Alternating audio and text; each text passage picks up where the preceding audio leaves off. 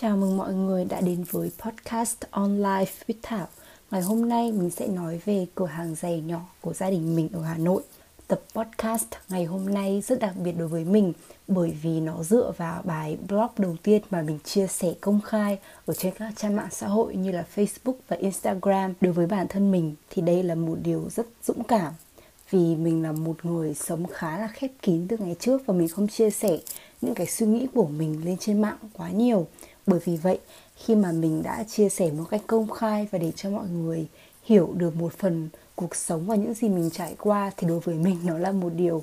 rất mới lạ và cần một sự dũng cảm để có thể làm được điều đó. Bây giờ thì hãy cùng mình lắng nghe câu chuyện ngày hôm nay. Mình sinh ra và lớn lên ở hà nội, trong gia đình mà bố mẹ là những người lao động chân tay. Bố mẹ đã dạy mình vô vàn điều trong cuộc sống và một trong những điều mình hiểu từ rất sớm. Khi vẫn còn đi học mẫu giáo đó là niềm tự hào về công việc xuất phát từ lao động chân chính nếu để mô tả một cách đầy đủ về công việc của bố mẹ mình, thì đó là làm chủ một cửa hàng giày da nam nhỏ ở một con ngõ cũng nhỏ ở Hà Nội. Nhưng để nói gọn lại và cũng như là cách mà mọi người xung quanh hay gọi, thì đơn giản là nhà làm giày. Năm mình sinh ra cũng là năm mà bố mẹ mở cửa hàng giày ngay tại tầng 1 nơi mà gia đình mình sinh sống. Bởi thế mọi người chỉ cần nhìn tuổi của mình là có thể biết được bố mẹ mình đã làm nghề giày này được lâu năm đến như thế nào. Suốt 21 năm, bố mẹ mình đã thay đổi rất nhiều khía cạnh trong công việc kinh doanh để có thể duy trì một nguồn thu nhập ổn định nuôi sống cả nhà. Mình nhớ ngày mình còn học mẫu giáo thì bố mẹ đã từng dành một không gian nhỏ ngay gần cửa ra vào để dựng bốt điện thoại để kiếm thêm thu nhập. Đấy là từ khi mà điện thoại di động còn chưa hề phổ biến như hiện nay. Ngày ấy gia đình mình còn tự làm giày theo yêu cầu của khách bằng việc cân đo, đong đếm, lắp ráp từng bộ phận của một đôi giày da theo số đo của họ. Mình còn nhớ đó là ngày xưa nhà mình phải có đến chục chiếc form giày giải rác từ size 38 cho đến size 43 và rồi bố mẹ mình phải lắp ráp từng bộ phận, ví dụ như đế dép và rồi còn cắt những cái phần da để làm sao tạo kiểu cho cái đôi giày đấy nữa. Bố mẹ mình có bán giày trẻ em guốc dép dành cho phái nữ và có thể có vô vàn những chi tiết khác mà một đứa bé như mình ngày ấy không thể nhận ra. Sau từng ấy năm thì đến giờ cửa hàng giày chỉ còn lại những chiếc tủ áp toàn bộ vào ba phía tường để trưng bày giày nam ở ngay ngoài cửa thì sẽ là một chiếc tủ di động nhỏ để trưng bày những phụ kiện chăm sóc giày và một phần của ngôi nhà sẽ là dành cho việc sửa chữa giày dép. Thì con gái của nhà làm giày thì sẽ như thế nào? Đó là từ ngày bé mình đã được bố mẹ chở qua các con phố ở Hà Nội để nhập những mẫu giày mới và tìm mua những vật liệu mà hỗ trợ cho quá trình sửa chữa giày cho khách. Mặc dù khi đến nơi thì mình chỉ có ngồi trên xe máy đợi bố mẹ ở ngoài cửa hàng thôi nhưng được rong ruổi khắp nơi rồi nói chuyện với bố về mọi vấn đề trên đời. Thì thực sự là một điều rất đặc biệt và mình trân trọng mãi đến tận bây giờ. Đặc biệt là khi nào mà đi qua phố Tràng Tiền trên đường về nhà, thì bố mẹ mình còn dừng lại và mua cho mình kem cơ. Mình nhớ là hồi đấy mình thích ăn nhất kem sô cô la tiếp theo sẽ là việc trông cửa hàng giúp bố mẹ khi mà bố mẹ bận. Ngày bé thì mình sẽ trông cửa hàng cùng anh trai để phụ gia đình sau đấy thì lớn hơn khoảng tầm cấp 2 trở đi mình sẽ trong cửa hàng một mình. Đến bây giờ mình vẫn nhớ những câu nói mà mình luôn nói với khách hàng.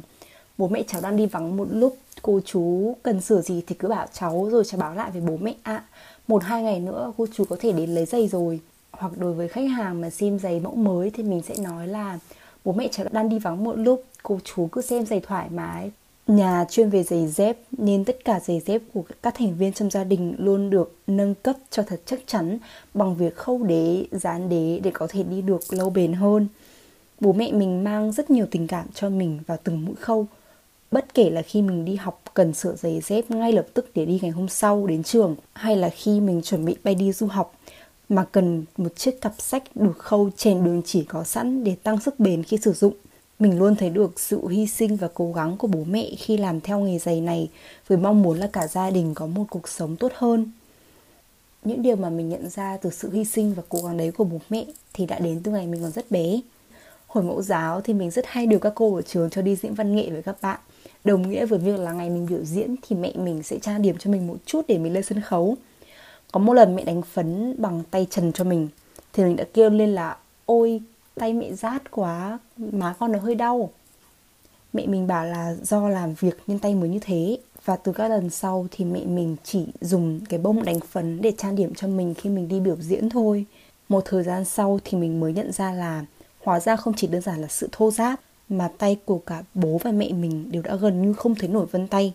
do sử dụng hóa chất và keo dán hàng ngày để sửa chữa giày cho khách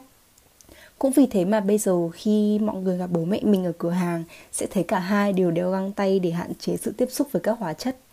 Một điều thú vị về cửa hàng giày của gia đình mình đấy là suốt 20 năm, cửa hàng chỉ đóng cửa nghỉ vào đúng 3 ngày đầu tiên của Tết Nguyên đán. Năm nào cũng thế, cứ mùng 4 Tết mình ngủ dậy với không khí Tết ở xung quanh thì mình đi xuống tầng 1 mình đã thấy là mẹ mình mở cửa hàng từ rất là lâu rồi.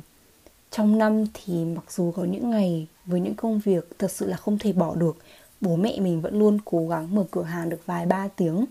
Việc mà mình cố gắng đi tìm cái mình yêu thích để học tập và làm việc cũng một phần từ sự ủng hộ của gia đình khi cho mình sự tự do quyết định cuộc sống một phần cũng là từ việc thấy bố mẹ mình có được sự yêu thích với cái nghề làm giày mà bố mẹ chọn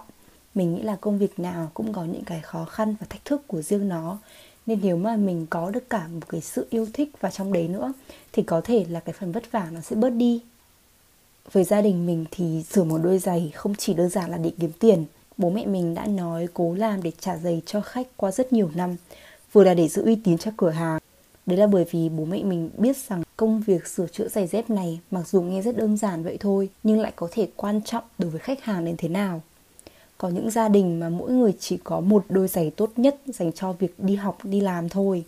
Nên khi họ mang giày cho gia đình mình, tức là họ không có giày để đi đến nơi làm hoặc là trường học nữa. Nên là dù có những ngày mình muốn bố mẹ đóng cửa hàng để có thời gian nghỉ ngơi hơn, nhưng khi mình nghe mẹ mình nói là sửa giày cho chú này, bởi vì con chú ý chỉ có mỗi một đôi giày để đi học ngày mai thôi. Mình nghe thấy thế xong là mình lại ngoan ngoãn. Vâng ạ, thế thì mẹ cố gắng làm xong sớm rồi con đi nghỉ ngơi từ đấy thì mình mới thấy rằng khi mà làm việc vì những cái giá trị tốt đẹp mà mình có thể mang lại cho người khác, thì công việc nào mình làm dường như là cũng sẽ trở nên ý nghĩa hơn. Sau tất cả thì điều mình luôn ghi nhớ, đó là ngành nghề nào cũng đáng trân trọng khi mà nó xuất phát từ lao động chân chính. Dù là nó có rất nhỏ bé và đơn giản, đến cuối ngày thì gia đình vẫn luôn là một trong những động lực lớn nhất để mình cố gắng trong cuộc sống mình mong rằng dù bạn ở đâu, có ở cạnh gia đình và người thân hay là ở cách xa đến ngàn cây số đi chăng nữa, thì cũng có cho bản thân một chỗ dựa tinh thần thật vững chắc qua những cái khó khăn, thử thách trong cuộc sống. Vậy là tập podcast ngày hôm nay đã kết thúc. Cảm ơn bạn đã lắng nghe. Mình thực sự rất biết ơn về điều đó. Hẹn gặp lại bạn trong những tập podcast tiếp theo.